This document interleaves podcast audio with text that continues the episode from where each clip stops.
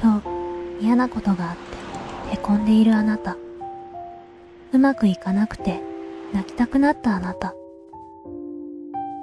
でも、そんなあなただから語れる物語があります。